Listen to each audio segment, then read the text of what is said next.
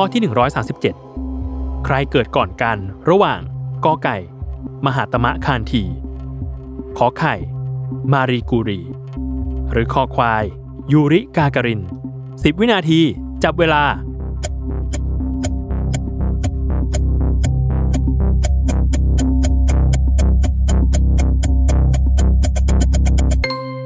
หมดเวลาเฉลย ข้อ ข ไข่ มารีกูรี นักเคมีชาวโปแลนด์ เกิดก่อนเมื่อวันที่ 7 พฤศจิกายน 1867 ที่วอร์ซอซึ่งในขณะนั้นยังเป็นส่วนหนึ่งของจักรวรรดิรัสเซียอยู่ มารีและปิแอร์กูรี ผู้เป็นสามี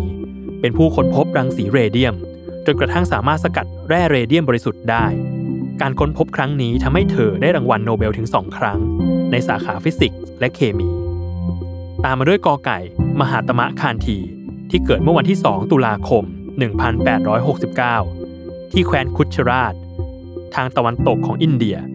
คานทีเป็นนักกฎหมาย และนักเคลื่อนไหวทางการเมืองของอินเดียในช่วงยุคล่าอาณานิคมของอังกฤษ เพื่อปลดปล่อยอินเดียให้เป็นเอกราช ด้วยวิธีอหิงสา คือไม่ใช้ความรุนแรงในการประท้วง และสุดท้ายข้อคอควาย ยูริกาการิน เกิดในวันที่ 9 มีนาคม 1934 ที่สหภาพโซเวียต กาการินเป็นนักบินอวกาศคนแรกของโลกที่สามารถเดินทางไปอวกาศด้วยยานวอสต็อกหนึ่ง